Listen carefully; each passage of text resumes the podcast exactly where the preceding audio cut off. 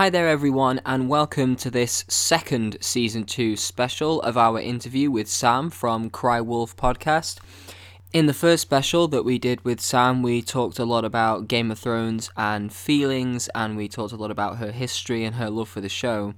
In the second half of this interview, we are going to do a huge discussion about season 8, and there are also spoilers for basically every season of the show. So if you haven't seen all of Game of Thrones, you are going to be so spoiled and so annoyed by the end of this if you listen to all of it. So I would advise that if you do want to listen to this episode, then go ahead and watch all eight seasons of Game of Thrones and then come back to hear what we have to say. This is basically all season 8 discussion. I can't warn you any more than that. So please sit back, enjoy, and again, if you haven't seen season 8 yet, just don't listen to this, please, because you're just going to spoil yourself.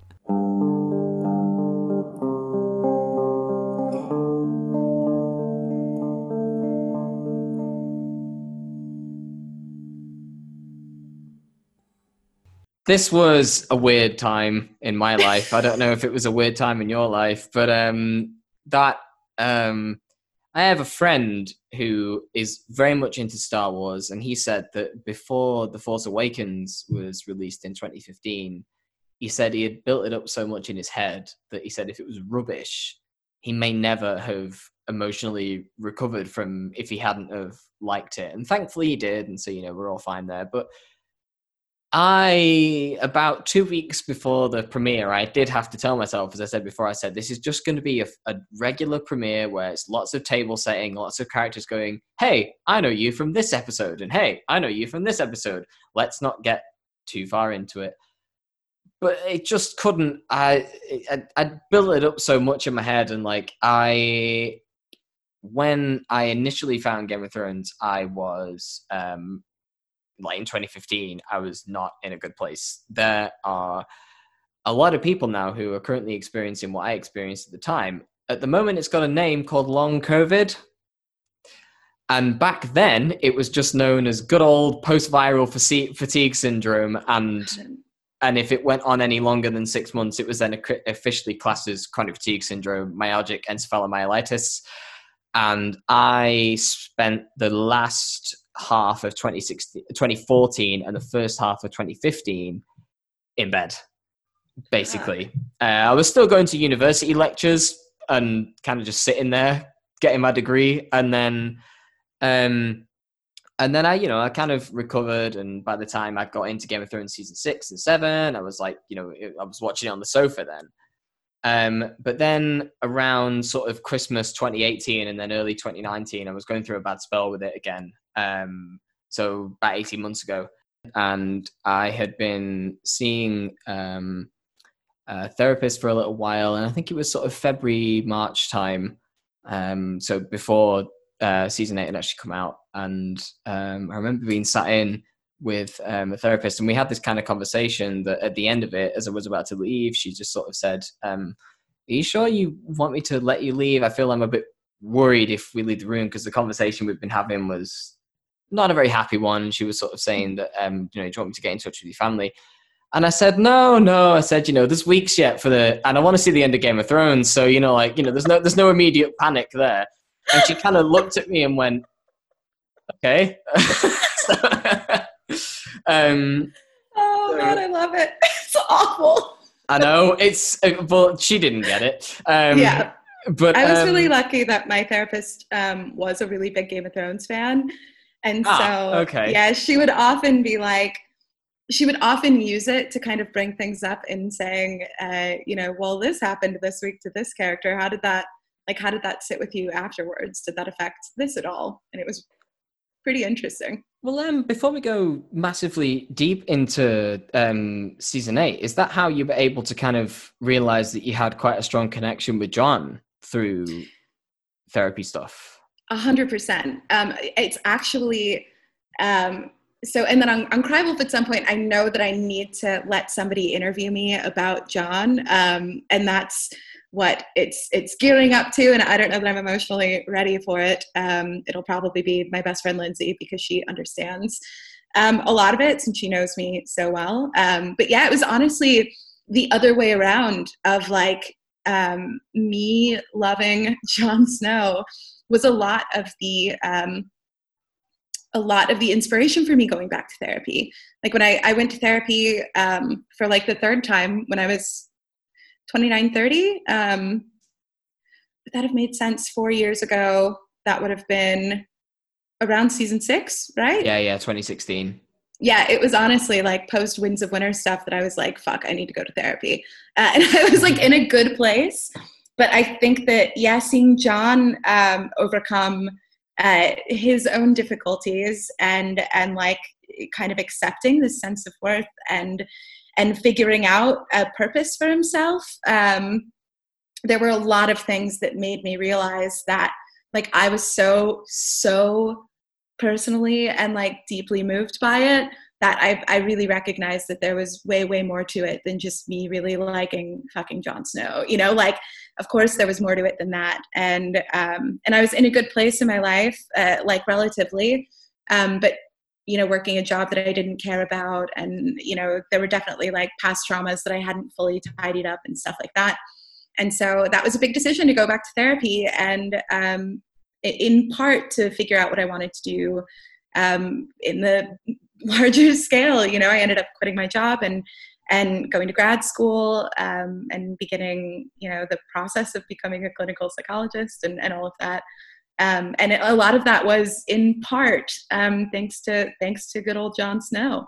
Um, and I had met, you know, honestly, uh, like my my relationship with Lindsay um, with with uh, Paula Fairfield and with Kate Dickie were were like hugely instrumental in that too because they're three of like you know and and my friend Christine Kippens like the four of them honestly are like so incredibly powerful and supportive um, and I met all of them through Game of Thrones um, and and you know they were they were so encouraging uh, for me to do those things. So Game of Thrones legitimately changed my life. Maybe not, you know, not all directly in just being like, I really love Game of Thrones and I could talk about Game of Thrones all the time, but in the fact that it inadvertently has introduced me to so many people who have changed my life and and helped me realize a lot of things about myself that I really needed to work on. And a lot of that was through my like reflection in in Jon and his experience. Cool. Oh, that's awesome. Well, um, Jon, Jon is a way into season eight, really, because like everything else in season eight, Jon's storyline was a point of contention in the uh, the fan base. Um, so I mainly just want to ask. I mean, by the sounds of things, you are maybe not happy with this ending, but considering the circumstances, you're pleased that like he ended with a bit of a hopeful smile, and maybe things will turn out okay. Like, eh, but generally, Jon's. I mainly want to ask how do you feel? Actually, this is a question that's just come to mind. How do you feel when people boil down his role in the final season to two lines, which he only actually says like twice? Like, I don't want you it, to, you're my queen. yeah, like he says, "You're my queen," like three times in the whole season, and he says, "I don't want it," like twice.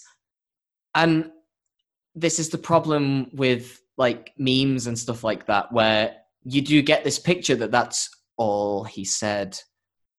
And it's funny that no one really picks up on the fact that the line actually that he says more often than anything else that I actually started to pick out because he said it a lot is, and more importantly, we need allies. He says that a lot.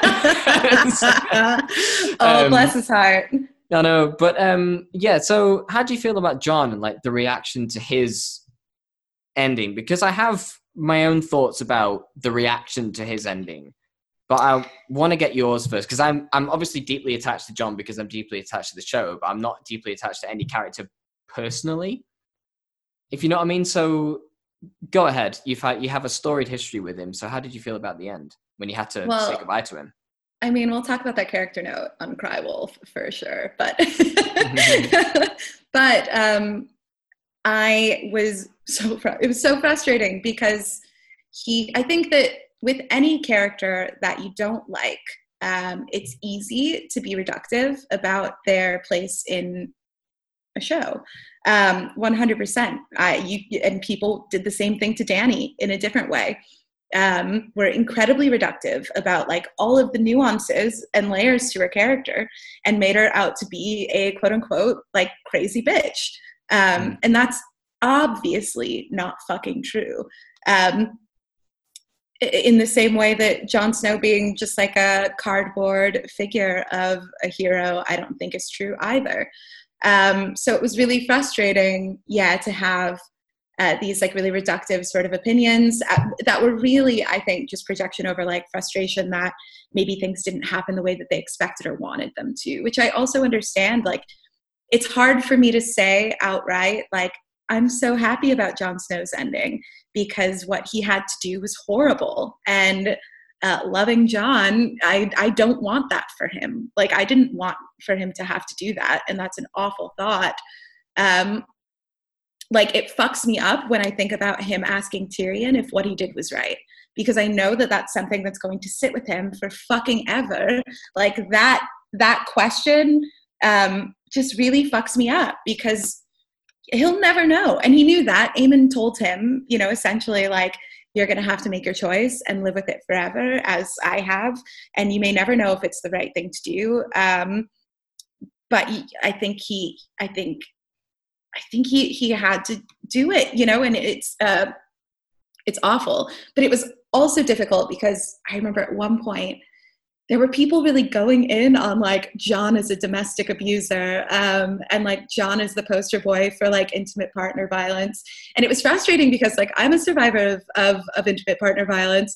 And so it was like, that's, that's not true. Like, you know, like you know. this is not, uh, like this is this is a lot of like hurt being projected onto this character as if this entire time he's been this like incredibly um, abusive or toxic or, or problematic figure when in reality you know it hurt like he he did a terrible thing and and it's fucking awful but yeah i don't know it's a lot.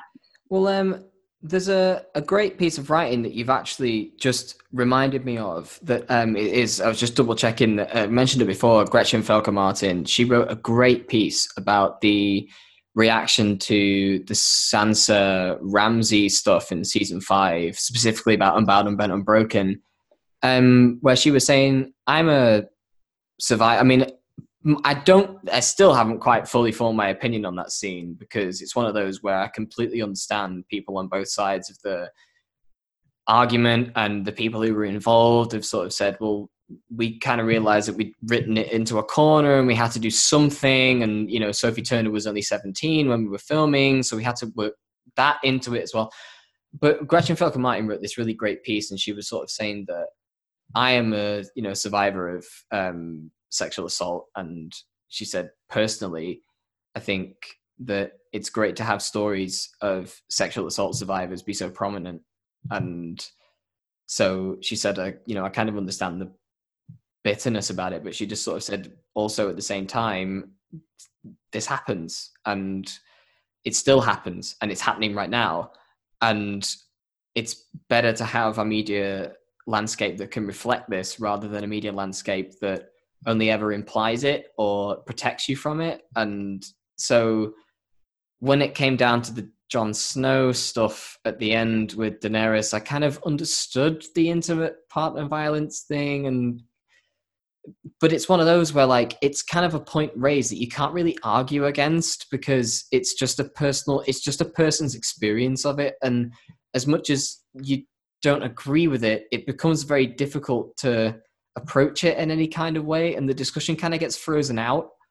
And especially at the moment with the way that social media is essentially gamified like you can literally quantify in numbers of retweets and likes how right somebody is and how correct somebody is. And when discussions are framed in that way it can be difficult to be a dissenting voice and someone who offers like a, a different kind of narrative. Not in this heroic i am the lone fish who is right and they're all swimming the wrong way kind of way, but just sort of in a could we just uh, could we just what about this and just in a quiet little polite way and kind of kind of got like that with Jon in the final season. I mean, to be honest, just personally, I think that the show's greatest achievement beyond all the stuff that it did and all the, the moments and all the ways that it changed television and whatever. I think that its greatest achievement were Jon and Daenerys' stories combined thematically and in the way that they're just just in their personalities and the way that they arrived because I don't really have an issue with Daenerys' ending as such because I think she arrived to season eight fully formed. There was no development after eight, season eight, episode one. Like once she decided to take on the Night King and stuff, that was that's the end of her. I hate this word, but arc. Um, and then everything that happens in season eight to Daenerys is just stuff that's already there, and like she's a good person trying to do the right thing, but the closer and closer and closer she gets to her goal, the Iron Throne, the harder and harder it becomes for her to see right from wrong and to see fiction from reality. And it's a condition of the the circumstances that she's had to endure and the things that she's had to do to overcome it. And I never really have an issue with because people's big contention with the bells is that Daenerys would never do that to innocent people, and they are totally right that Daenerys would never do that to innocent people. But that's because she doesn't see the population as King, of King's Landing as innocent people anymore. That they're, they're an enemy to her now because of everything that's happened to her. I mean, it's easy to forget because we don't see it on screen, but they are the same people who threw her out of the country when she was a baby just because of her family name and now she's back. And it's the same people it's the same population and they're an enemy. And as she said you know cities have liberated themselves for me. And what happens when the bells go up in king's landing? There's no oh Mhysa please help. It's cersei please help because this woman is coming to kill us. And so they're an enemy and so with daenerys i think that I mean, it was bold and brave to go down that route because I know now for a fact that I didn't give the writers enough credit before the final season to go that deep into just like not nihilism because it ends hopefully, but this very kind of if if humanity is left to itself, it will go back to war. It will always go back to fighting. That's what I took out of the final season, and that's difficult to swallow, I think. But Daenerys being at the center of it as like the the main, you know, the main, the most popular character, the the show's like one unquestionable icon. To have her have that theme channeled through her is brave. Like regardless of what I don't care whether the books do it or not. I just don't care. If, if, if the books are totally different and Daenerys is like a saint at the end. I don't need my opinions about the final season validated by George R. R. Martin. But that's you know? not going to happen. It's going to end very similarly. I think the road to get yeah, there will be different. Maybe. But. Um, but just kind of like going back to Jon as well, I don't know if it's something you've had thoughts about too, but the reaction to Jon's story in the final season got me thinking a lot about how we as a society and as consumers of media and stuff, how we view masculine heroes and about what we expect them to do and what they're supposed to do and what we're happy for them to do. And when I think about Jon, I think just because you've seen Lord of the Rings and read it and stuff, you'll understand this comparison really easily. I think that a lot. I think in Jon, a lot of people see an Aragorn. He's a secret king, lying in wait. He's very good with a sword. He's good at leading people, and he, of course, he is the leader. He is, you know, he, he is the Aragorn. Whereas the la- the last season, and it makes a lot of sense to me that Jon's actually more like Frodo, where he is someone who takes on everybody else's burdens and carries the weight of the world on his shoulders because he feels like it's something that he has to do. And crowns and glory and all this stuff that people wanted for him, people in the show wanted for him. They dragged him back from death because they couldn't accept that he'd gone. And all my poor Jon boy wanted to do in season six, seven, and eight was have a good sleep and just stay and stay sleeping and not be dragged through and it's something that you can see in his reactions to being given certain titles and crowns and things like that. Because in season five, episode two, before he's killed, he gets named Lord Commander of the Night's Watch, and beforehand he's like, "No, Sam, no, don't, don't do it." And then when he gets named Lord Commander, he does give a little smile and he's like, "Yeah, uh, uh, yeah." But then he's in a position of command for nine episodes after that, or whatever, and it gets him killed. And then when he comes back, it's like, and then he's named King in the North. Doesn't smile when he's named King in the North. He just stands and looks at everybody, and he's like, "Yeah, okay, I'll take this position, but I'm not happy about it." And then within three episodes, he's given up the crown that doesn't sound like someone who wants to rule and wants to lead everybody and wants to, you know, and in the end, I think that, I mean, I called it at the start of the season. I said to, I said to my friends, the last shot of the whole show is going to be Jon Snow going out beyond the wall as, as a reflection of the very first shot of the very first episode where Night's Watch guys go out beyond the wall. I said, that's how they're going to do it. And when he left Ghost behind, I was even more convinced that that was what was going to happen. And there was so many people. God, do you remember in the aftermath of that episode? Why didn't he pet the dog? Why didn't he pet the good dog? And I was thinking, he's going to pet the dog he's in gonna. two episodes' time. Just calm down. And, and Jon left thinking that he was going to fucking die. Like he went knowing that he was going to die. Like I feel like he had really like in so many so many points in Game of Thrones is Jon so accepting his death and like almost very much like welcoming it. Like he's ready to die. Oh, that guy so many times. He wants yeah. to die. Like he does not feel like he is a person with like so much worth. Like he he wants to die, but but keeps finding it. So like of course he he left.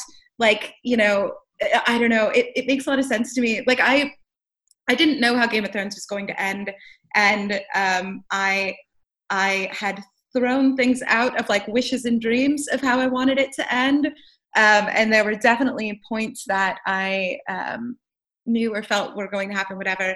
But I did get this pinup Jon Snow tattoo before season eight, and it's um, Jon in his Night's Watch garb, uh, well, his cloak, um, but obviously he's naked otherwise, and um, his hair is down and curly, and he's smirking. And I tweeted about it and said, like, I'm putting my season eight dreams out to the universe. Um, that, like, you know, Game of Thrones will end with Jon Snow like happy and free was like the big joke. And so when it happened, it was like so fucking funny that I was like, shit, like Jon Snow's back, you know, in in black and his hair's down and he's leaving and he like gives us that classic Jon smirk and and he's mm-hmm. free. Immortalized. Like I know it's like I did it. I predicted the end of Game of Thrones. I obviously didn't, but hmm. but it is really frustrating to have um to have those things reduced so simply. Um you know i i i don't know it, it was really difficult um yeah it was difficult to see because people who who say you know danny would never harm in, innocent people are erasing uh, so much fucking context. Like there is so much context in this scenario that needs to be ignored in order to say danny would never say this or danny would never do this so much. In the same way i think that there's so much context that is ignored to say Jon would never do this. Um, you know, Danny, I don't think, wanted to do it. Danny felt she had to do it. Uh, Jon did not want to do it. Jon felt he had to do it. It was duty.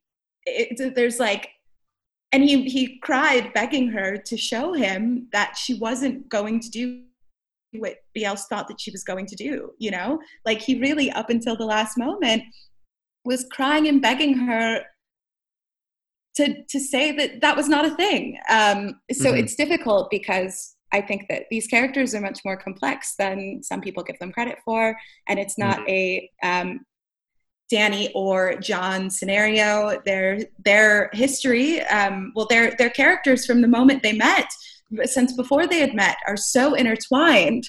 Um, they're in some ways so similar, and in other ways so different that yeah i think context is incredibly important and a lot of people ignore that um, in favor of just saying like i wanted this to happen or i wanted that to happen and yeah and because what i wanted to happen didn't happen that means it's objectively bad yeah but um, you could say the same yeah. with sansa like you know when yeah. you were saying that people were upset about um, about Sansa's assault. I know that was a bit ago, but mm. um, the the interesting thing there, as a non book reader specifically, isn't that people were upset that it happened. People were upset that it happened to Sansa. To Sansa, yeah. That was the very specific thing is this wasn't supposed to happen to Sansa. This was supposed to happen to Jane. So they're saying, mm-hmm. fuck Jane. This can't happen to my favorite though. Like Jane, you know, fuck her, but like she's not important to the story, but Sansa is, and this can't happen to somebody who's important to me.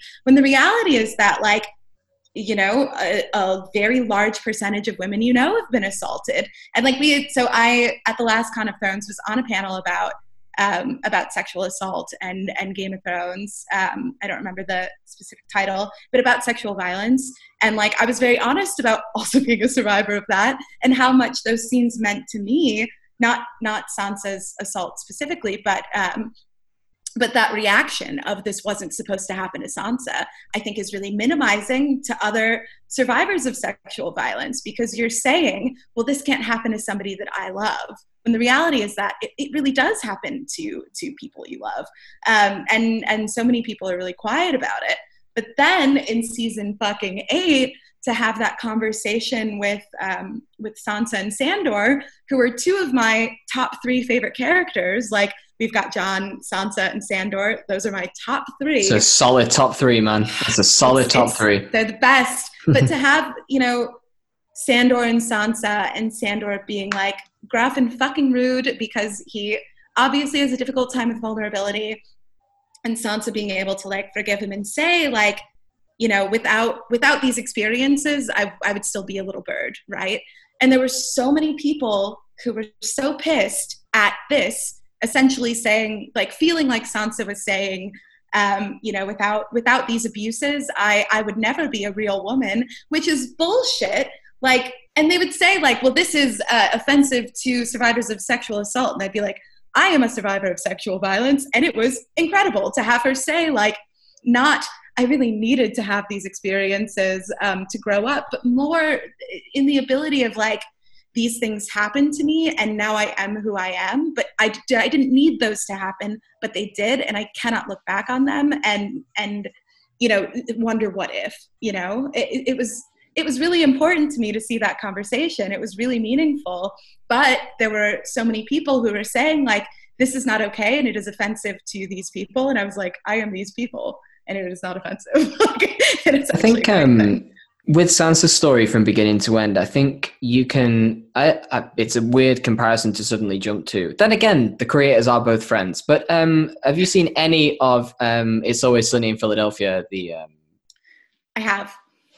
So that show over time has. so excited to see where this is going. well, over time, that show has become increasingly more mature when it comes to very sensitive and touchy subjects. You know, like in the first season, it was very kind of South Park, like, oh, here's let, us talk about cancer, molestation, underage drinking, uh, racism. Let's all these hot button subjects. Let's make fun of them and poke fun of them in a way that's funny but not necessarily very mature.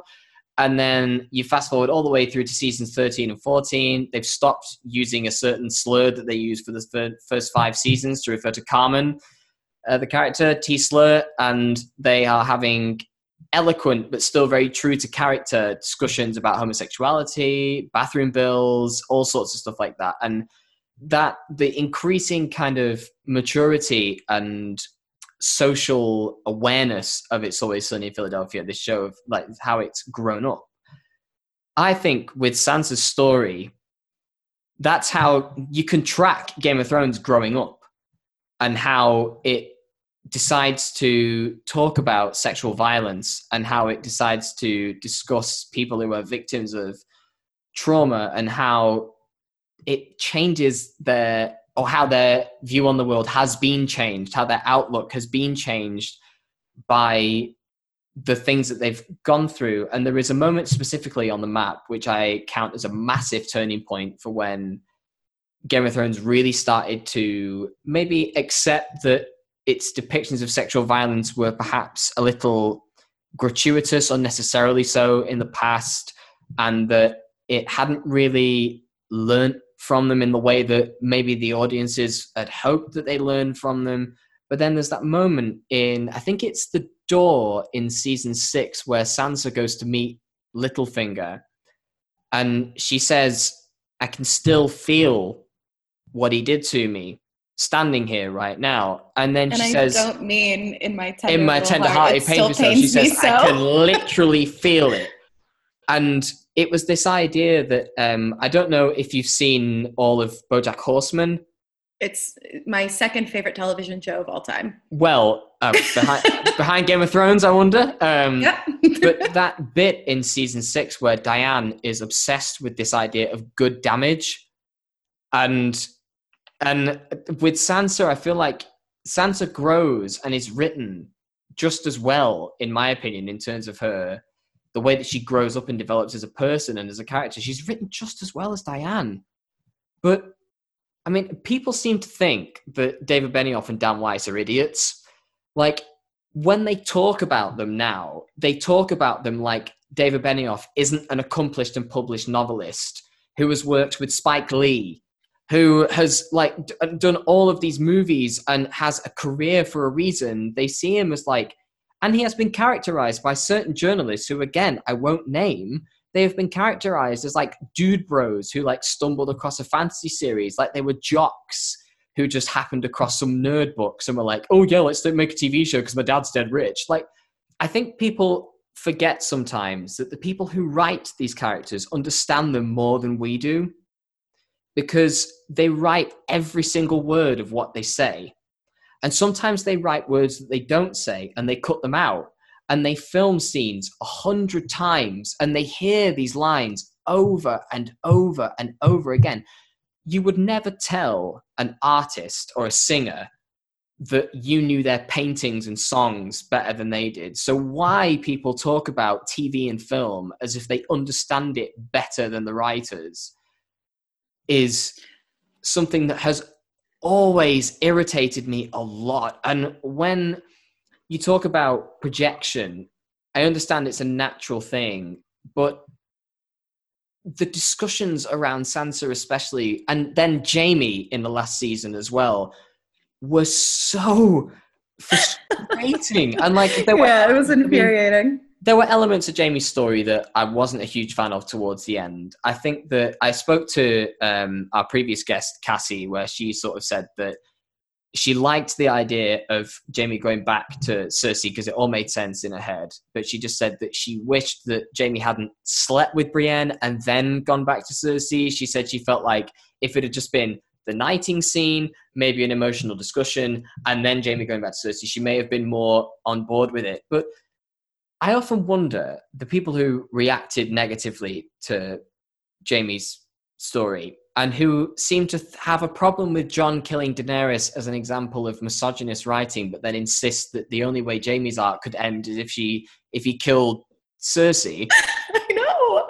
Killed his sister, lover, and unborn child. I often wonder people who react negatively to Jaime's ending when uh, victim of addiction or abuse goes back or has a relapse that they just pop out of a hole in the ground and think no don't relapse. Think about your character arc.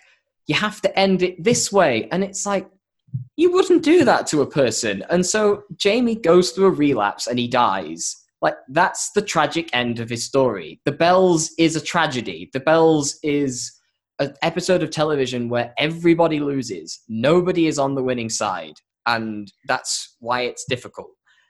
So but, I have a sort of different understanding of Jaime's choice, um, which like it blew my mind to hear people upset about it when it happened and feeling like Jaime left because he wanted to go and be with Cersei because it felt very obvious to me that Jaime was going to try and stop Cersei and talk her out of it or fucking kill her, which is how I thought it was going to end.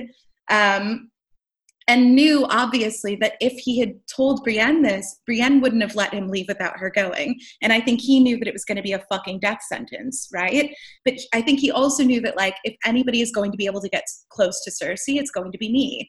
Like she she would maybe see me, but also I might fucking die. Um, and so he, yeah, scorned Brienne, but not out of actually feeling that way, out of wanting to fucking old yeller her, right? Like get, uh, or isn't it? No, not old yeller. Uh, uh, whatever, just wanting her to, um, is it wife? What I don't know what I'm. I, I, understand what you mean. Um, totally understand. But out of out of making her stay behind because he wanted her to be safe, um, and obviously, yeah, she would have followed him. Um, and and then I think once he saw Cersei, where like she she was Cersei as she actually is, a scared, vulnerable little girl oh, who you arms, know oh my god it's so fucking awful yeah. yeah. But i think that that like jaime is of course going to revert to like and also they're gonna fucking die like to comforting her because even though they've been through what they've been through and it's so painful and it's so fucking toxic um, that that you know he it's his sister that's his lover that's the person he's been closest to literally his entire life. Of course he's gonna gonna immediately want to comfort her because she's never shown this level of like hurt and vulnerability and and and of course that would be his response but people being like he's he's he just left because he was in love with Cersei more than Brienne. I was like, what the fuck? What the fuck? Like, no. This and is the and, problem with reducing things. Again, I think this yeah. comes back to this idea that David Benioff and Dan Weiss are not capable of writing characters as complex as George R. R. Martin was, and they're just you know they are idiots when it comes to character and they are and it's like and this was a narrative that was spread by so many people whose have acknowledged in interviews that Game of Thrones changed their lives, but then when it became lucrative to diss Game of Thrones and to turn on it and to spread negative narratives about it, oh god, they jumped on that train so fucking fast, man. Yeah, and they're I'm pleading the fifth to a degree, but it's fucking true. Um, so it's tough because Dan and David, like, I'm the first to say that Dan and David signed up for this show thinking that they would have guidance through the end. Um, and they didn't. And that is a position that I don't know that they felt they would find themselves in. This is not something I've ever fucking talked to either of them about. Like, this isn't me being like, well, I actually know.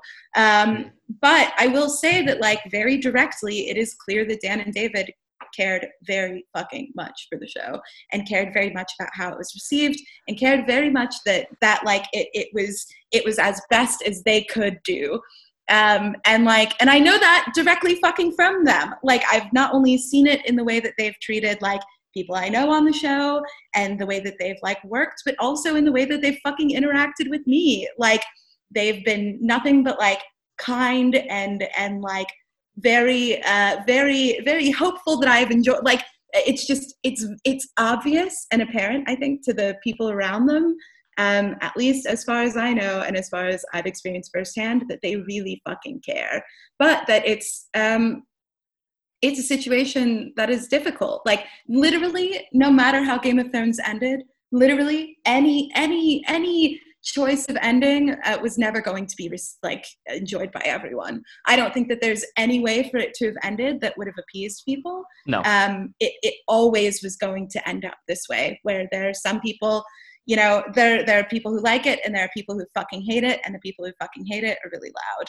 Um, yeah, always. And, and I, yeah, and I think that like I don't know, there are people who I know that didn't like it that haven't gone back and watched it again, and I'm excited for people to start going through and seeing it again and watching it without like I said, the weight of the discourse, the the um, the stress of of of uh, you know, this is the last time I'm going to be seeing this new information for the first time, whatever, whatever.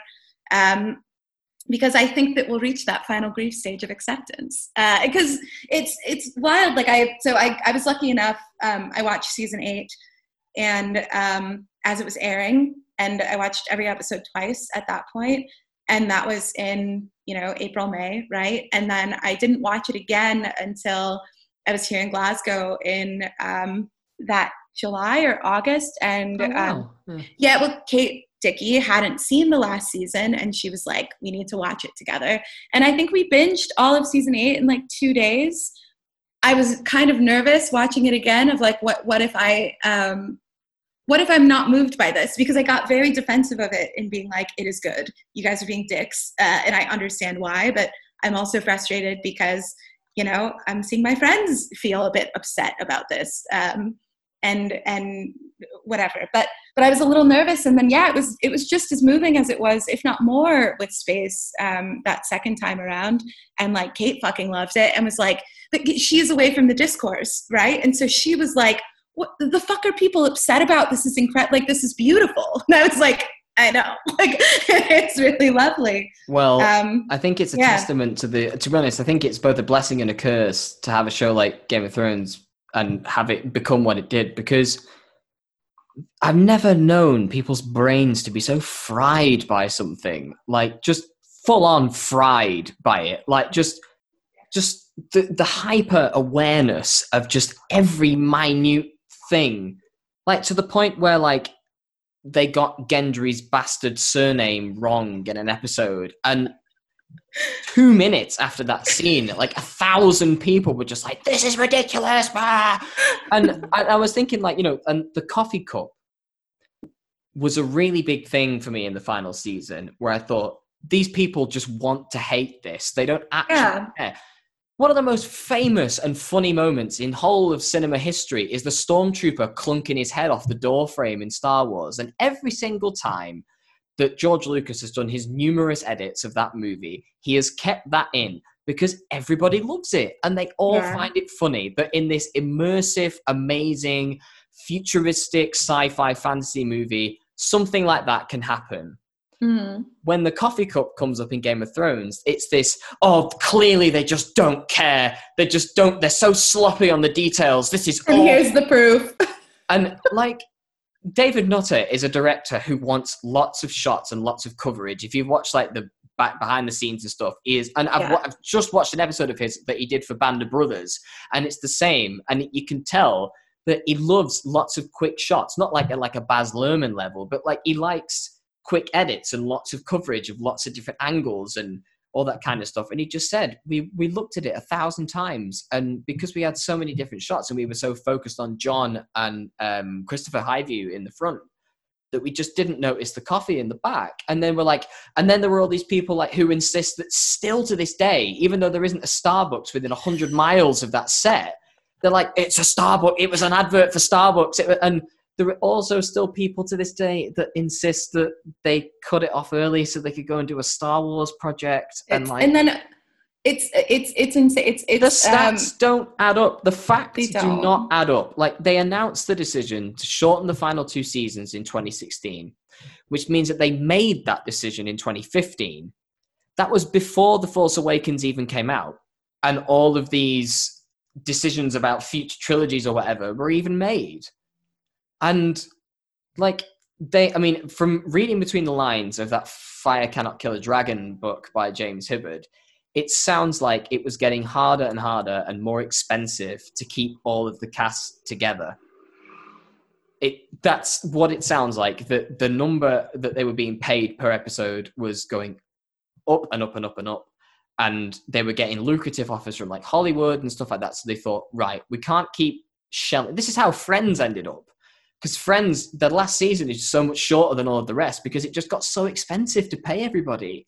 And as the production gets bigger and bigger and bigger and bigger and bigger, I think people have this idea that HBO said that they could have all of the money in the world.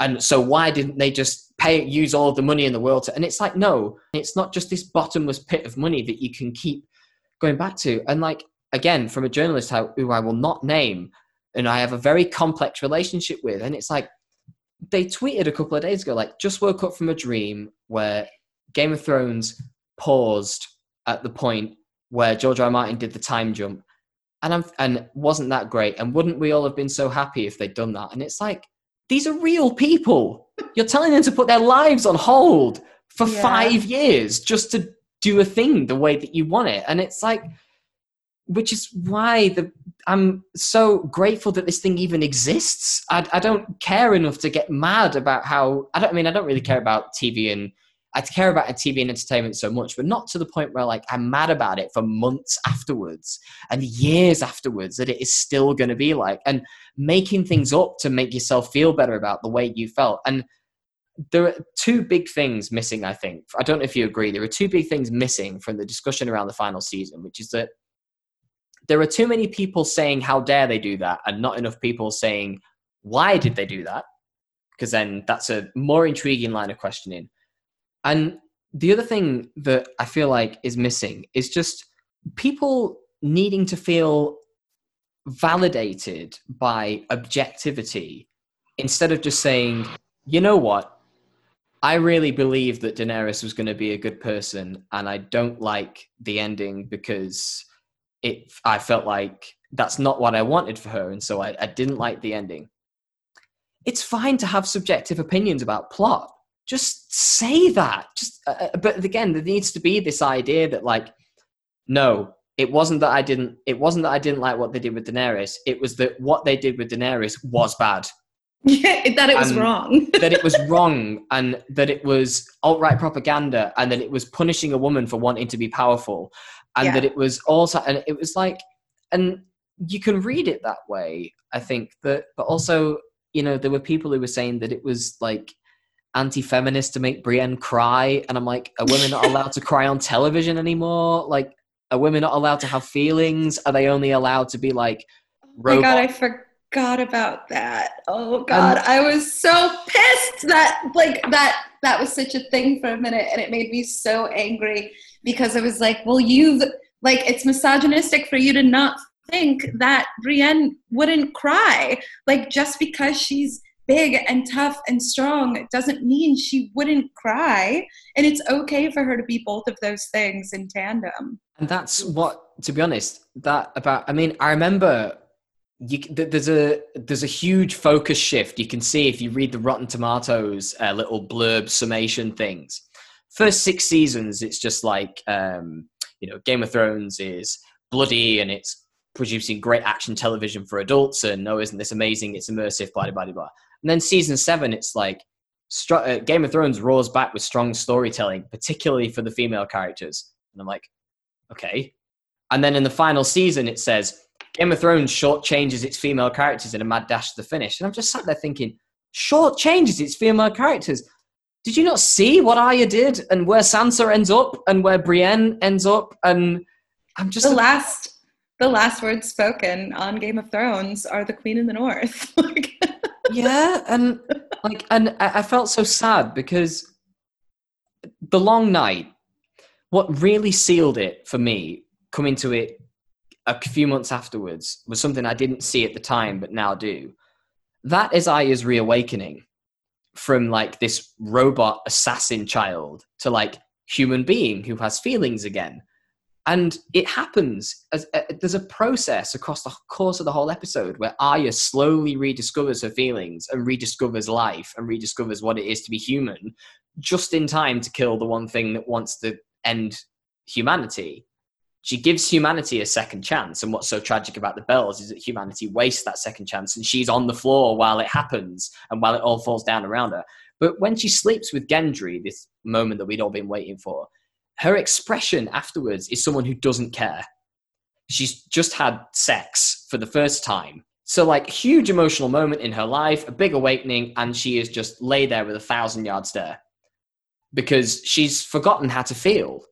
She's just been so broken down by worshipping death and by all the trauma that she suffered from, like, I mean, we've been rewatching season one. She suffers so much trauma from like episode three onwards from all, all, this death and all of her friends running, losing around her, and like her dad dying, Syrio dying, all of this horrible stuff that happens to her. And then over the course of the long night, she learns how to be a human again and she learns how to feel and she experiences emotions that she hasn't experienced in such a long time. Like, where there's a moment where she gets her head whacked against a wall by the zombies, and that's a moment where, and the, there is a reason why the camera sticks with her on the floor and she looks up into the face of death, this thing that she's been worshipping for three seasons up to this point, like uh, trying to become the master of it or whatever. And then she sees what it is, and she's she is terrified.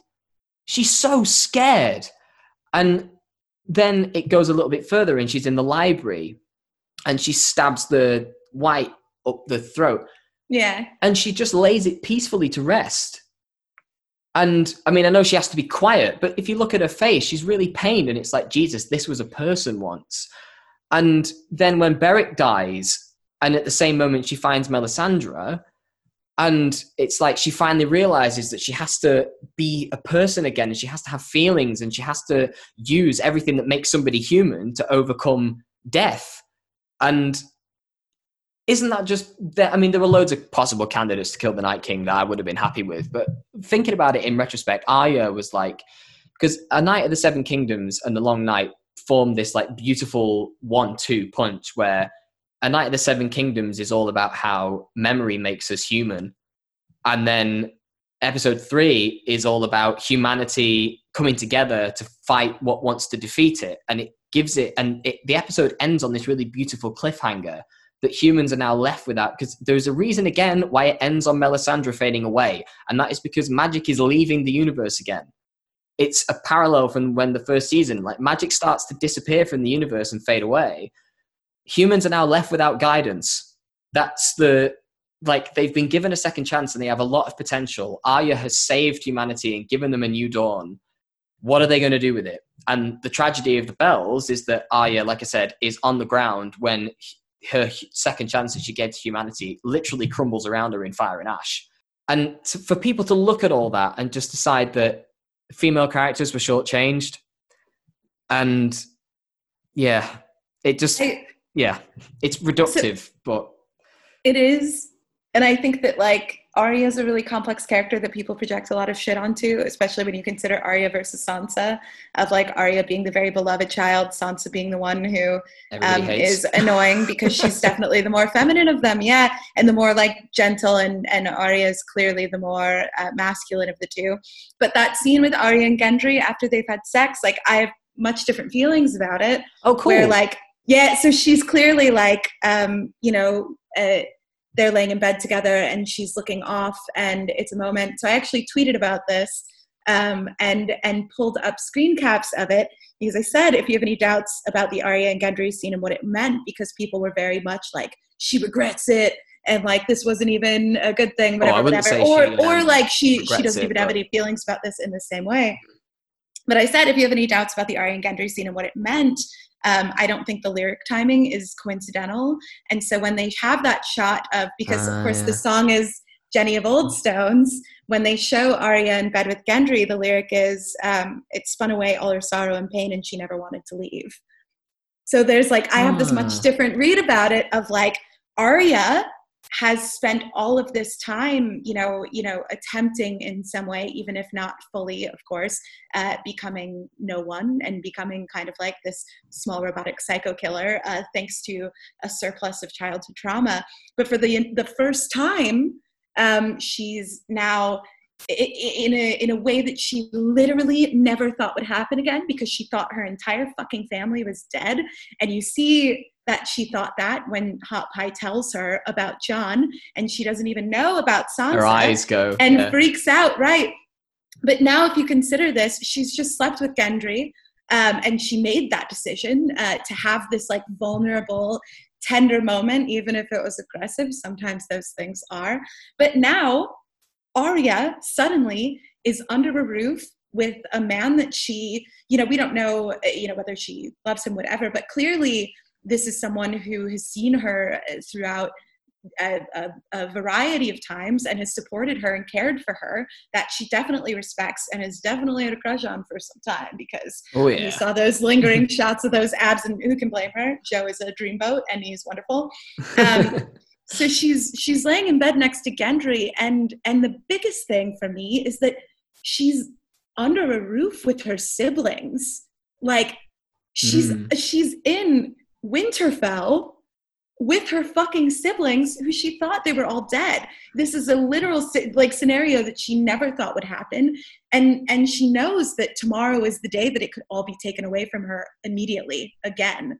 And so that has to be like the weight of that to be laying in bed and realize that you're living this dream that you you kept secret because you never thought was possible yet it's about to be taken away so quickly again already. And you've just gotten there. The weight of that is like to me in, incredible indes, indescribable right? To know I that this is fleeting. much prefer like, that reading i much prefer that reading to mine. Um, because then that could be her decision to sleep with gendry in the previous episode could be the moment where things kind of spark to life again for her. The potential for it because she's yeah. she's you know I don't know that Arya ever stopped to consider the potential that she could be like safe and warm and happy and loved again. And then, yeah, here she is with her siblings who have like meant the world to her. Even Sansa, who they fought, you know. But like, it's it's this wild moment, and then to know that they're all going to bed thinking that this is going to potentially be the last time that they've seen each other and they mm. didn't even know that they were all still alive and so she she does this and has it and then pushes it away again because she knows that she has this mission right she's gonna fucking kill cersei but it's the moment with sandor when she uses his name for the first time and doesn't just call him I've heard you talk hound, about this before. like it really fucks me up but like that's really the moment where I think she she chooses life because she's still this like cold-hearted little killer, you know, thanks to thanks to trauma. And mm. and that's the moment when he holds her and says like if you follow me, like this is it. And he he makes it clear that he doesn't want that for her, you know? Of course he doesn't. And she chooses to go back and thanks him for for like she, he was a father figure, you know, and he taught her so many lessons. And in the end, he taught her this big lesson of like, sometimes life is worth living and revenge isn't fucking everything. And look how it's, you know, changed him.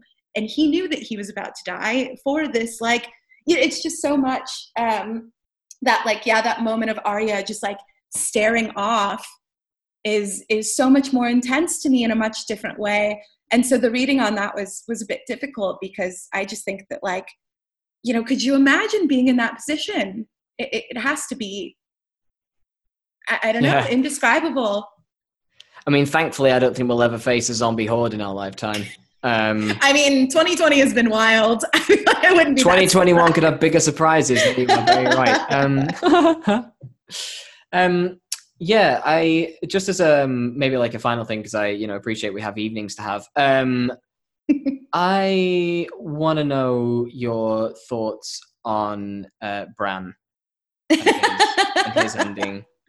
Um, oh, good King Bran. Because who who who who has a better story than uh, Bran the Broken? Again, another line that people take in really bad faith. It's like yeah, it's it is ableist and, and like frustrating, sure, but like they would have done that. You know, they would have done that. Um, just, I think it's just it's one of those. Again, it's another example of like with other TV shows. If uh, just feel like if they felt more goodwill towards it, it's lines like that and the way that people have reacted to it, where you can tell that they don't want to engage. They've stopped wanting to engage. Like who has a better story than Bran the Broken is not a question that is supposed to be answered with well, Jon has a better story than Bran. No, it's it's about symbolism. And if it was another yeah. show, you would try to engage with that symbolism. Try to do it now. And and even yeah. as a person who like I love Jon so much, I'm so I I thought when I thought about how Game of Thrones was going to end, I thought truly that Dany was I thought that she was going to get pregnant. I thought that she was going to same. have a baby. Yeah, same. I thought she might die in childbirth. And then I thought the show was going to end with Jon being forced to sit on the throne as a single father, like with what was technically, you know, a, a bastard. And that was my nightmare is like Jon is I'm sure going to find happiness in this um, or like hope in this, but it's more pain for him and and it's everything he fucking didn't want, right? Mm-hmm. Um, and I was really afraid that that's what was going to happen. And so when it became clear that like dany was not going to have a baby, um, but like that glimmer of hope was always there. It was difficult, but like um, I I was honestly when when it was Bran that was called out, I like laughed and was like, this is wild. And then the more I thought about it, the more I was like, well, yeah, obviously. Like same, this same makes reaction. sense because of I mean, like so many reasons it makes sense, but like Bran is a figurehead. He's he's not doing shit. Like he is there to be the sort of like encyclopedia to guide them, but he's now appointed a whole crew of people who are going to be able to make decisions and lead as a group. Like it's getting rid of the ego because the fucking throne has always been the problem. Whenever people ask, like, who do you want to sit on the throne? I would say, I don't want there to be a throne. Nobody. I want the throne to yeah. be gone. I want nobody on the throne. Who do I think? I think it's gonna fucking be Jon, and I'm annoyed at it. Like, that was always my response is like, you know, I, I don't want there to be a throne, but if there is, I'm nervous it's gonna be Jon because I don't want that for him. Like he very clearly does not want that for him, and he's fucking suffered a lot. Like I can't believe people wanted anyone to sit on the throne because everyone who's ever sat on the Iron Throne in the Game of Thrones has died. It's the fucking ring. Like yes, get it out of here, throw it in the flames. Um, yeah, it was it's infuriating. Um, but what you gonna do? And it's wild, like reading the book for the first time. So I'm only about 200 pages in, um, and I've been recording myself reading it and so I need to edit those and put them on YouTube because it's been really fun.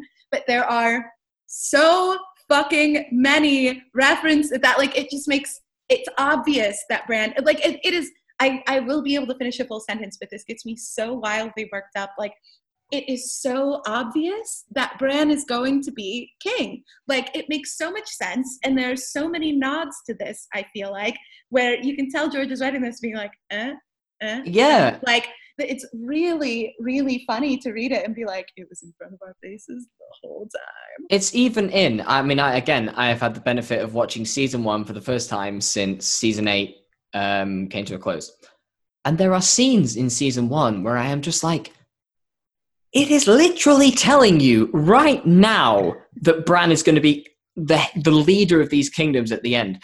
There is a whole scene that happens in the background, kind of, of a scene in like episode five or four or something. It's episode five. It is. It's the Wolf and the Lion, where Maester Luwin is teaching Bran all of the houses, all of their mottos, all of their castles, all of their locations, all of the kingdoms, and all of the regions, and it's just like it's right there. Like, it's my God, it is right there. And it's the same with Daenerys too, where like, I mean, I don't, I'm not one of these people who's like, look at all these cherry picked incidents I've got that prove that Daenerys was a good or bad person or whatever. Yeah. But there is a moment where Viserys is about to be killed, and Dave David Benioff and Dan Weiss maybe didn't do themselves many favors in the um, after the episode thing where they said, well, it was obvious from the moment that Viserys was killed because Daenerys was very cold about it and whatever. Like I people are going to done those. Yeah, people. yeah, people are going to stick on those. Um, but it's the moment before where she decides, yes, let's do this. Let's kill him. And that's the moment where she chooses violence for the first time.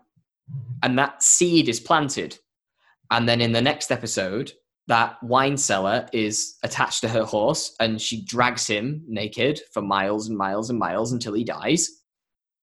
And it's just that seed growing ever so slightly. And every, and you know, and it's not a condemnation of Daenerys, it is a condemnation of everything around her that makes violence the only answer. And every single time she overcomes anything in the show, it is through fire and, well, and it is through blood by the people around her. You Daario Naharis tells yeah. her. He tells her. Uh, Olenna tells her. You know, like yeah. she's told consistently by her advisors, "You're a dragon, so be a dragon." And and what he, Daario what calls her a conqueror, right? I think like yeah, like you weren't made to sit on an told, iron chair in a palace or something like that. You you're a conqueror, Daenerys, and yeah, yeah. like she's told consistently to be a dragon, to go in uh, fucking like ready to go. And so when she realizes, like, because I, so one of the clips I watched before we decided to talk, um, or before we met up, was um, these scenes with Dany and Jon because I had a feeling that we would be talking about it a little bit. Hmm. Um, and, um, you know, just this understanding that, like, Dany was right when she said, you know, if people find out who you are, they'll never they'll never accept me. And Dead it's right. true. Like it's it's 100% true because jon has consistently been in that position of not wanting to lead but being chosen to lead because he's a good leader and because the people love him. And she knew that. And it was fucking true he had the birthright for it. Like he was the person that people loved in Westeros. Like he he fucking like is the one who organized. Like he was the prince who was promised. He was not solely responsible for the death of the Night King, but he is the reason that everybody came together to do it. And it wouldn't have fucking happened without him. Those motherfuckers would all be dead. It was him. But like he's he's a diplomat. He is like he's he's incredible, but like he doesn't fucking want to do it. But Dany knew that no matter how many times he said, I don't want it, I'm not going to do it, that he would be forced to do it. And Dany would never be accepted. So she said, she told him, the only way that we can do this is together. Like, if you are, you know, like if we're together, people will accept me by way of you, like by proxy of our relationship. Like, that is the way that we can do this. And he says at one point, I don't, he says something like, um, you know we can we can still you know we can still rule like we can still be happy. And she pulls away and she's like yeah and i just told you how. Like the yeah, only yeah. way we can do this is if we are together and you do not fucking tell anyone who you are. Like bran and sam no that's too many people. Like like if we keep this to ourselves we can do it. But otherwise you know she said like i don't have love here. I only have fear. Like this is this is you know we have to we have to do this if if that's the end game. And when he pulls away she says fine let it be fear. She knows she has one of two options. She knows the only option for love is through jon she had to choose fear. And she's not fucking wrong. She is not wrong. Because no. the people would never accept her willingly as queen unless they were fucking terrified of her yeah, pretty much. so much. That's how I feel about season eight. Yeah. yeah. Well, I was going to say my little closing thoughts about Daenerys as well is that Game of Thrones is full of people who go from one place to another and don't adjust to the other place. Ned going south, Littlefinger coming north, like they're just not the same when they're not in their usual surroundings and they're not as powerful and they make silly decisions. And Daenerys coming from Essos to Westeros is just another one of those as far as I'm concerned. Like and people who do terrible things in search of power in the form of the throne. Like Cersei obviously blew up the sept and fucking everyone in it, but wow, we accept yeah. not that we accepted it, but like that was understandable because Cersei is quote unquote evil, which I also don't fucking agree with. She's a very complex character, but you know, we we do we come to expect that from her, and it's more difficult to accept that sort of move from Daenerys, who who is beloved and powerful and has, um, you know, done wonderful things, which is true.